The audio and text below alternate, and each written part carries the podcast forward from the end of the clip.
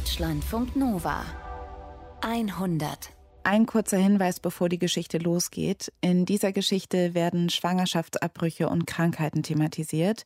Also, wenn es euch nicht so gut geht mit diesen Themen, überspringt diese Folge vielleicht besser oder hört sie wann anders oder mit jemandem zusammen. Deutschlandfunk Nova 100 Stories mit Alice Hasters. Julia weiß genau, was sie will. Kinder und am liebsten vor ihrem 30. Geburtstag. Doch je näher der kommt, desto eher erkennt sie, mit der Beziehung, die sie gerade führt, wird das nichts. Also trennt sie sich schweren Herzens und fängt neu an. 2014 versucht sie es bei Tinder und findet ein Match. Benny. Das erste Date läuft gut und Julia erzählt ihm direkt, dass sie eine Familie gründen möchte. Und Benny kann sich das auch vorstellen.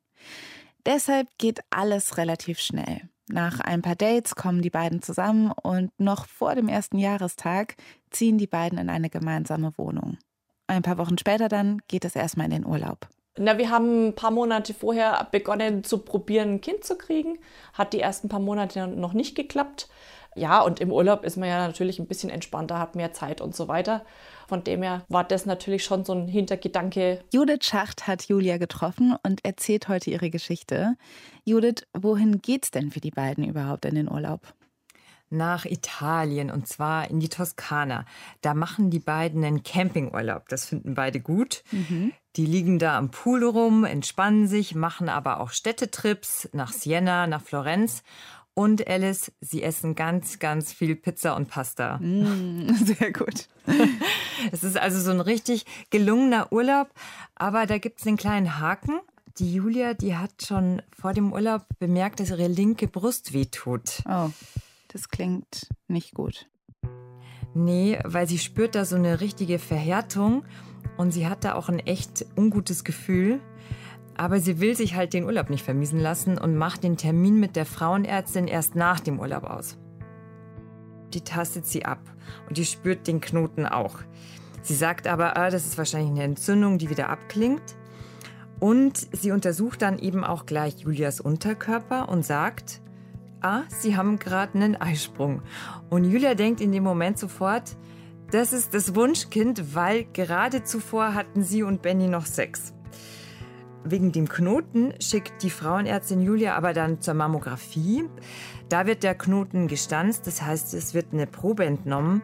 Und auf dieses Untersuchungsergebnis, da muss man einige Tage warten. In den Tagen macht Julia dann, obwohl es echt noch super früh ist, einen Schwangerschaftstest. Sie will jetzt natürlich wissen, ist es denn jetzt soweit? Und der Streifen ist dann so leicht blau, also höchstwahrscheinlich positiv. Das sagt sie dann Benny und die beiden freuen sich insgeheim. Nächster Tag, es ist Dienstagmittag. Da kommt dann der vereinbarte Anruf aus der Mammografiepraxis. Die Julia ist gerade in der Küche, die räumt ein bisschen auf, räumt Geschirr rum und da klingelt dann das Telefon und sie sieht, dass das eine Münchner Nummer ist. Ich wusste ja, die sollte heute anrufen, habe da auch schon drauf gewartet. Und irgendwie ist man so voller Hoffnung, dass einfach gesagt wird, alles gut, war nichts Schlimmes, war eine Entzündung, war eine Zyste, wie auch immer. Naja, und dann sagt die Ärztin halt, ist leider ein positiver Befund. Das heißt also, dass der Knoten in der Brust wirklich ein Tumor ist. Da ist dein Kopf komplett leer. Ich glaube, es kommt einfach nur Angst. Ganz große Angst. Die Ärztin erklärt Julia dann, dass jetzt noch weitere Untersuchungen nötig sind, weil man halt herausfinden muss, welcher Krebs das jetzt ist. Und sie sagt dann noch, dass es ihr wirklich leid tut und verabschiedet sich. Ja, und Julia steht jetzt da, legt das Telefon weg und bleibt dann einfach nur da stehen. Naja, diese Leere, die man da dann plötzlich hat, wenn dir jemand so den Boden unter den Füßen wegzieht und dir sämtliche Zukunftsaussichten nimmt. Wird dein Partner da bleiben? Wird er das mit dir durchstehen, wirklich bis zum Schluss? Oder nur am Anfang? Hält das aus? Hältst du das aus? Ja, Julia erwacht dann irgendwann aus dieser Starre und nimmt das Telefon wieder und dann wählt sie Bennys Nummer. Ich habe nur gesagt, kannst du bitte heimkommen? Der Benny, der ist in der Arbeit, aber er fährt echt sofort los. Ja, kam heim, hat die Tür auf und ich glaube, ich stand immer noch an der gleichen Stelle. Ganz unverändert in der Küche und Benny kommt dann rein und er nimmt sie sofort in den Arm. Und dann sagt Julia, es ist ein Tumor. Und Benny sagt dann aber sofort, Ja, und dass er halt einfach da ist.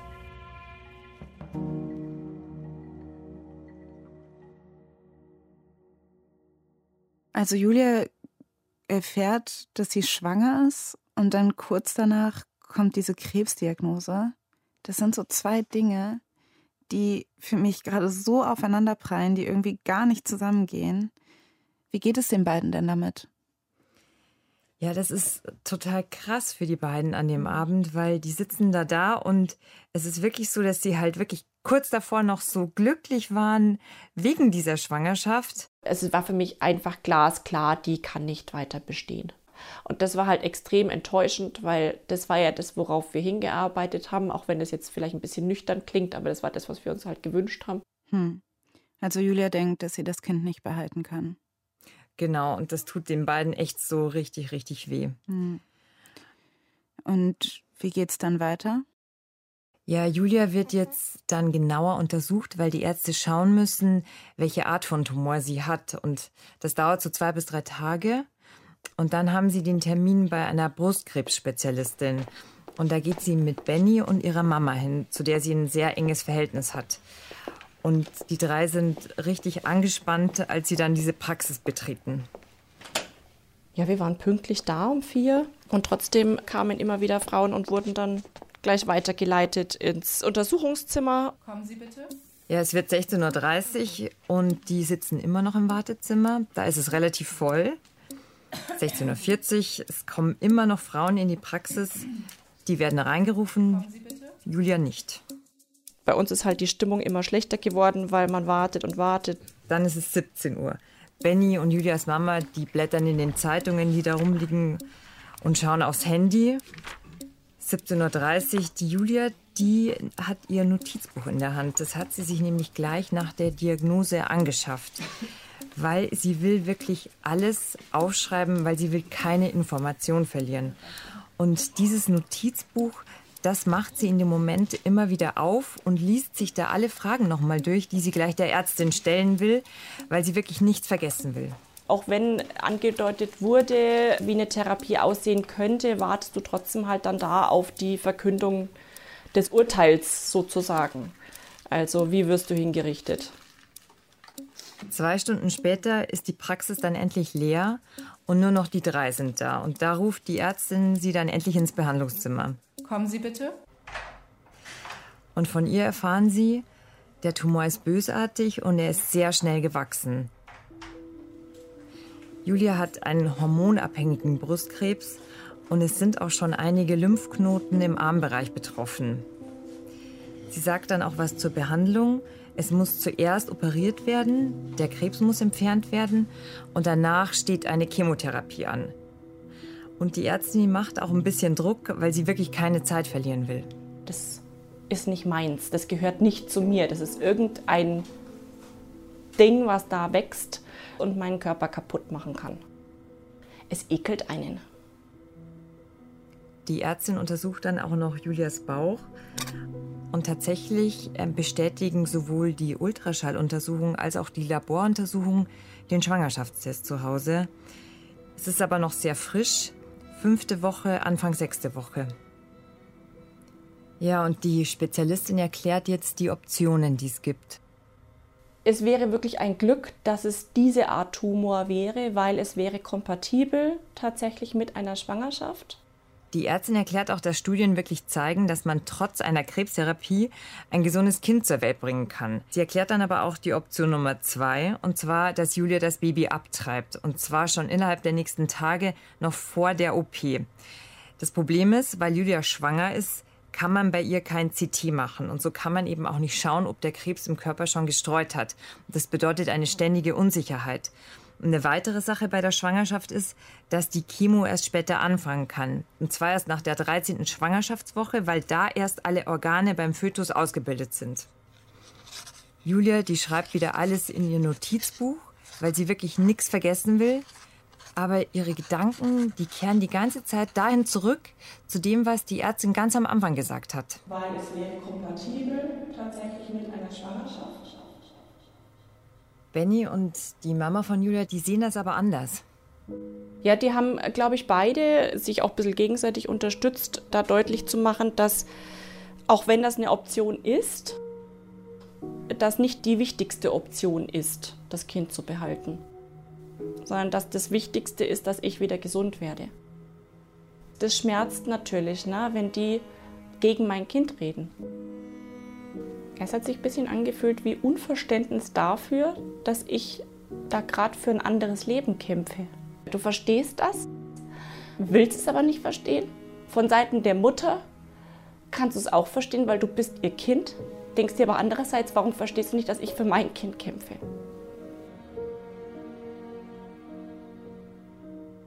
Aber in dem Moment im Zimmer bei der Ärztin, da schluckt Julia all ihre Emotionen einfach runter. Und die Ärztin, die redet dann weiter. Sie erklärt wirklich alle Eventualitäten. Und sie erklärt auch den Worst Case. Und zwar, dass Julia den Kampf gegen den Krebs verliert und dass Benny dann Witwe ist und dass er ein Kind versorgen muss. Die Ärztin spricht auch noch eine weitere Folge der Krebstherapie an. Und zwar, Julia muss in den nächsten zehn Jahren nach der Therapie starke Medikamente nehmen, damit der Krebs nicht zurückkommt. Und das Problem ist, diese Medikamente, die vertragen sich nicht mit einer Schwangerschaft. Und Julia rechnet dann gleich im Kopf nach, wie alt sie dann wäre. Und das wäre Mitte 40. Und da ist für sie klar, ja, dass dieses Kind vielleicht das einzige ist, das ich kriegen kann. Das ist so eine krasse Entscheidung. Und die beiden haben eine Woche Zeit, um zu überlegen. Ja, und das ist, glaube ich, echt viel. Und Julia, die bricht dann am nächsten Tag in der Dusche zusammen.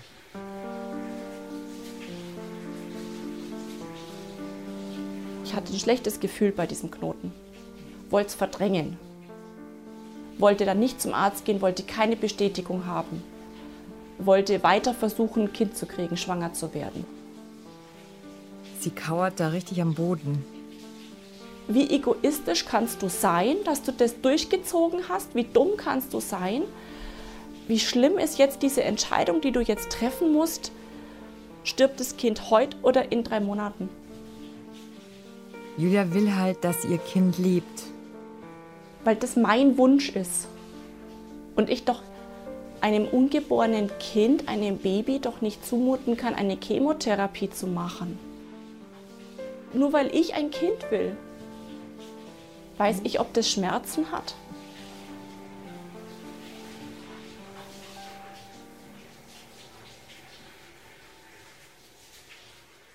Das ist einfach so eine wahnsinnig schwierige Situation, in der Julia gerade ist. Vor allen Dingen, weil diese Frage, ob man jetzt egoistisch ist oder nicht, mit der eigenen Entscheidung so quälend ist. Aber man kann das ja überhaupt nicht beantworten. Wo endet denn dieses Gedankenkarussell bei ihr? Ja, das endet eigentlich gar nicht. Sie hat irgendwann einfach keine Tränen mehr und hört deshalb wahrscheinlich auf zu weinen. Sie trocknet sich ab und steigt aus der Dusche raus und hat aber immer noch dieses Scheißgefühl. Hm. Aber jetzt mal so ganz rational gesehen, welche Risiken könnten denn bei der Schwangerschaft auftreten, wenn sie eine Chemo macht? Ja, da gibt es schon Probleme. Also man hat ein erhöhtes Risiko einer Frühgeburt. Mhm. Man hat die Gefahr von so einer Gedeihstörung. Das heißt, das Kind kommt zu leicht zur Welt. Ja, und Julia hat halt echt Angst, dass das Kind die Chemo spürt. Mhm. Und das macht ihr halt einfach diese Schuldgefühle, dass das Kind leiden muss, weil sie Mutter sein will. Hm. Aber Julia weiß eigentlich schon, dass sie das alles bereit ist, in Kauf zu nehmen für das Kind. Also eigentlich hat sie sich ja schon dafür entschieden, das zu behalten, oder? Ja, Julia ist innerlich schon echt entschieden, aber sie will damit nicht alleine sein. Mhm. Sie spürt, obwohl sie so eine Macherin ist, dass sie jetzt die Unterstützung von den anderen wirklich braucht. Und über dieses Gefühl und auch über ihre Schuldgefühle, diese unangenehmen, da spricht sie dann mit ihrer Mutter ganz offen. Und die Mutter fängt dann an, die Lage von Julia wirklich zu verstehen. Und da gibt sie ihr einen wirklich wichtigen Rat. Und sieh es doch mal so, du hast jetzt die Möglichkeit, dass dieses Kind überhaupt lebt. Ja, und Benny ist dann auch einverstanden. Und das heißt, die Entscheidung für das Kind, die steht jetzt. Und dann geht auch alles ganz schnell. Schon gut eine Woche später, in der siebten Schwangerschaftswoche, da wird Julia operiert. Ihr werden der Knoten in der Brust und 18 Lymphknoten in der linken Armbeuge entfernt. Das ist ein Eingriff von zwei bis drei Stunden. Und rund drei Wochen später, nach einer kurzen Erholungszeit, beginnt dann die Chemotherapie.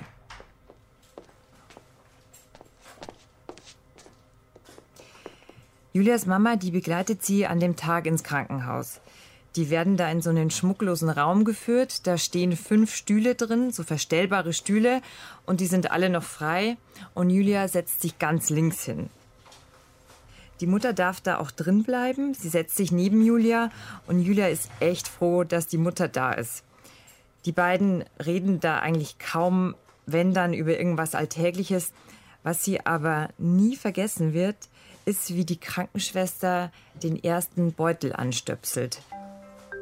Es ist so eine Flüssigkeit, so eine Kochsalzlösung und die läuft in ihren Körper rein, ganz langsam über so einen Port. Das ist so ein Zugang, der wurde ihr extra gelegt für diese Chemotherapie. Ja, und dann kommt der zweite Beutel. Dann durfte ich diesem roten Mittelchen zuschauen, wie das diesen Schlauch immer weiter runterläuft. Und es geht ziemlich langsam. Und dann siehst du dieses Mittelchen da auf dich zukommen und weißt genau, wenn das jetzt da in dich reinläuft, dann geht's los. Und das war richtig ekelhaft, dem zuzuschauen und dieser Moment, wo es dann jetzt ist drinnen. In dem Moment hast du das Gefühl, du spürst das. Es bitzelt, irgendwas bitzelt. Fast fünf Stunden sitzt Julia mit ihrer Mama in diesem kahlen Raum ja, da kamen dann wieder diese Schuldgefühle hoch gegenüber diesem ungeborenen Kind, wo du nicht weißt, hält die Plazenta das auf vor dem Kind oder macht das Kind jetzt diese Chemo voll mit durch? Hat es nachher Schmerzen? Wird es dem schlecht? Ich habe da auch nicht gesprochen, ich habe da meine Mutter auch nicht angeschaut. Also das war was, das habe ich mit, mit mir selber ausgekämpft.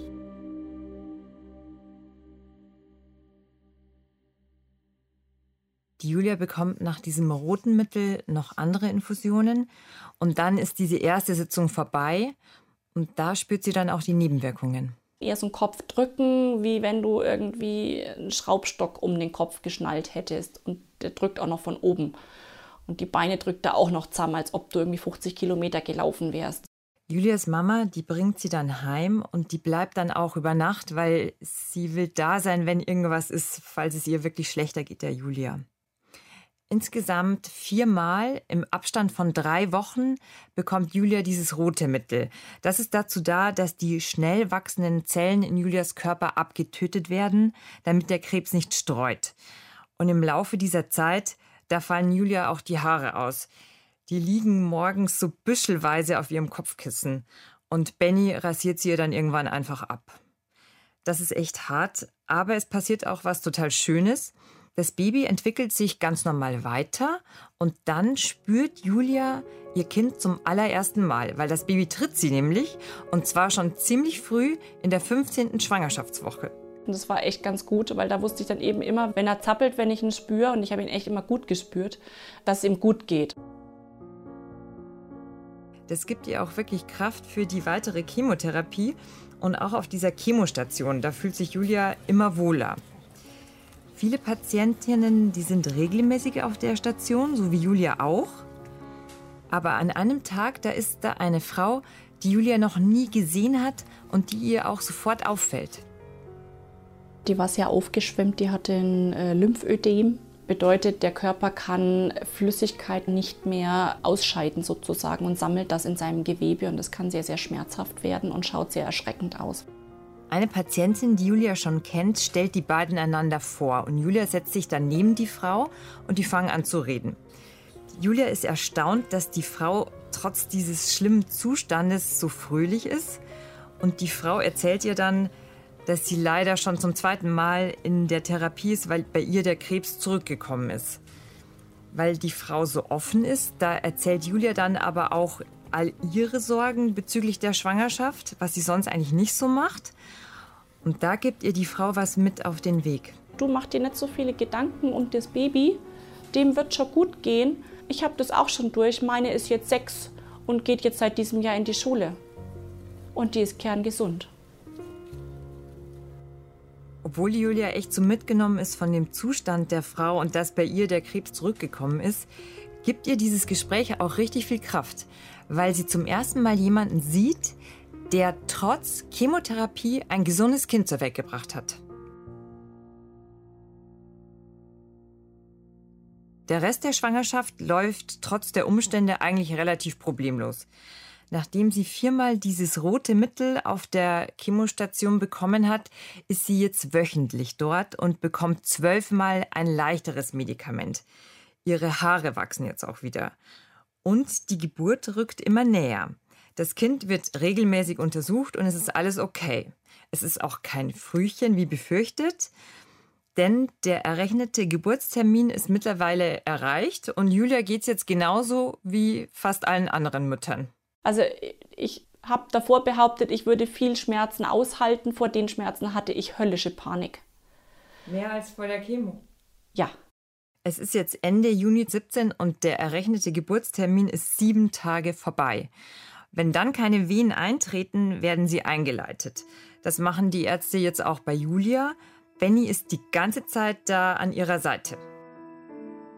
Es waren furchtbare Wehen, weil es war keine Pausen mit dabei. Es ging nicht auf und ab, wie es bei Wehen normalerweise sein soll, sondern es äh, schoss relativ schnell nach oben und blieb dann dort. Julia hofft wirklich auf eine natürliche Geburt, weil sie alles voll erleben will, denn es wird wahrscheinlich ihre einzige Geburt sein. Es ging halt einfach seit neun Stunden nichts vorwärts. Das heißt, Julia hat zwar Wehen, aber ihr Muttermund öffnet sich nicht weit genug. Und nach diesen neun Stunden raten die Ärzte auch zu einem Kaiserschnitt. Wegen der Betäubung spürt Julia nur noch so ein wenig Geruckel. Da kam er raus. Haben sie mir kurz gezeigt, total blutverschmiert. Dunkle, lange Haare, hat geschrien wie am Spieß. Und die Ärmchen an sich rangezogen und war am Frieren wahrscheinlich. Und er hat mir so leid getan. Und dann habe ich irgendwann nur so, Mensch, hallo zu ihm gesagt. Und in dem Moment wurde er ganz leise die Augen aufgemacht, hat mich angeguckt. Aber wir hatten diesen zauberhaften Moment.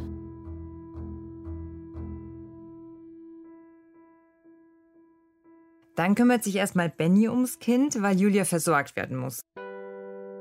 Die beiden sind jetzt tatsächlich Eltern von Niklas. Und der ist völlig gesund. Das checken die Ärzte natürlich ausführlich. Und auch Julia kann in den folgenden Tagen endlich gründlich untersucht werden. Das CT kann nachgeholt werden, das wegen der Schwangerschaft ja nicht möglich war. Und auch da ist das Ergebnis, alles ist gut, der Krebs hat nicht gestreut. Julia, die muss jetzt noch eine Strahlentherapie bekommen und dann eben zehn Jahre lang Medikamente nehmen. Medizinisch geht man jetzt davon aus, dass Julia geheilt ist. Ein Rückfall ist relativ unwahrscheinlich. Regelmäßige Kontrolltermine sind natürlich auf jeden Fall wichtig. Boah, es ist so schön zu hören, dass alle gesund aus dieser Schwangerschaft hervorgehen. Aber ich kann mir auch vorstellen, dass mit diesem Ausblick noch so lange Medikamente zu nehmen und nach neun Monaten, die man damit verbracht hat, um das eigene Leben zu fürchten und um das Leben des Kindes, dass das nicht ganz spurlos an einem vorbeigeht, oder? Ja, genau. Eigentlich ist alles super. Sie ist endlich Mutter, sie gilt als geheilt. Und trotzdem fühlt sie sich in dieser Zeit oft richtig schlecht. Und mhm. der Grund ist ihr Selbstbild. Und zwar von dieser perfekten Mutter ich darf gar nicht unglücklich sein. Aber natürlich darfst du unglücklich sein eigentlich.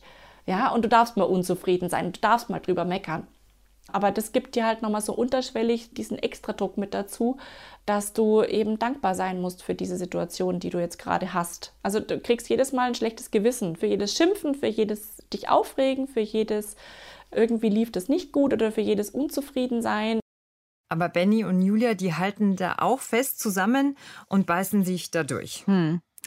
Ja, ich glaube ja, dass es auch eine Art Wertschätzung ist für die guten Sachen im Leben, wenn man auch mal meckern kann über die schlechten Sachen. Aber ich kann ja auch verstehen, dass Julia diesen Druck hat und keinen Moment mit negativen Gefühlen verschwenden will nach der Erfahrung, die sie gemacht hat. Aber hat Julia denn auch Momente, wo sie einfach nur stolz ist auf sich? Ja, die hat sie schon. Und sie ist natürlich auch super stolz auf ihren Niklas. und deshalb macht sie an einem Hochsommertag, ein paar Wochen nach der Geburt, einen Ausflug. Und zwar, Julia, nachdem sie wieder ein bisschen mehr Kraft hat, packt sie den Niklas in den Kinderwagen und macht sich auf den Weg, weil sie ein Versprechen gegeben hat. Und zwar den Schwestern auf der Chemostation, die ihr so geholfen haben, und den Patientinnen dort. Sie hat gesagt, dass sie mit dem Baby vorbeikommt. Und da sieht sie drinnen die Schwestern schon an der Empfangstheke stehen. Dann kam die eine gleich rausgeschossen ne? und hat da das Jubeln angefangen und hat sich tierisch gefreut. Und als sie dann raus war, muss sie natürlich mit dem Niklas kurz rein und ihn mal vorstellen und mal kurz rausholen. Ja, haben sich halt tierisch gefreut natürlich. Ja, das kann ich mir vorstellen. Das klingt auch nach einer sehr schönen Szene. Aber wie ist es denn eigentlich, Jude? Trifft Julia da nochmal die Frau, die ihr damals so viel Mut gemacht hat? Oder weiß sie, was mit der ist? Die hat sie wirklich nie wieder gesehen. Und sie hat sich auch echt nicht getraut zu fragen, was mit ihr passiert ist, hm. weil sie so Angst hat vor der Antwort, dass sie es nicht geschafft hat. Ah, ja. Aber tatsächlich, dass ich dir jetzt diese Geschichte heute erzähle, hat was mit dieser Frau zu tun. Weil Julia hat das damals eben so viel Kraft gegeben, dass sie gesagt hat, okay, wir erzählen die Geschichte auch jetzt in der 100, damit ihre Geschichte auch anderen Frauen, die in einer ähnlichen Situation sind, Mut machen kann. Hm, ja. Ich finde auch, Julias Geschichte zeigt nochmal, wie viel Druck auf Schwangeren lastet. Also, wenn du schwanger bist, gibt es keine Möglichkeit, Entscheidung einfach für sich ganz allein zu treffen. Es geht einfach nicht. Individualität ist in dem Moment nicht mehr. Und dann kommt noch dazu, dass es so viel Unberechenbares gibt, was passieren kann, wie Komplikationen oder Krankheiten. Und Julias Geschichte ist so ausgegangen, wie sie das gehofft hat. Aber ihre Entscheidung, das Kind zu behalten, wäre auch nicht falsch gewesen, wenn dem nicht so gewesen wäre. Und ich glaube, wenn es darum geht, dass dein Leben unmittelbar mit dem Leben deines Kindes zusammenhängt, dann gibt es kein allgemeines richtig oder falsch. Vielen Dank, Judith Schacht, dass du uns diese Geschichte erzählt hast. Das Team um diese 100-Geschichte ist Julia Roche, Nilofa Elhami, Taina Grünzig, Uwe Bräunig und Kerstin Ruskowski. Und falls ihr eine Geschichte habt, bei der ihr denkt, die muss in der 100 laufen, dann schreibt sie uns gerne an 100.deutschlandfunknova.de. Und bei uns geht es nach dieser Geschichte weiter mit regelmäßig entscheidenden Folgen ab dem 28. Januar. Ich bin Alice Hasters und wir hören uns beim nächsten Mal wieder. Deutschlandfunk Nova 100. Jeden Freitag neu auf deutschlandfunknova.de und überall, wo es Podcasts gibt. Deine Podcasts.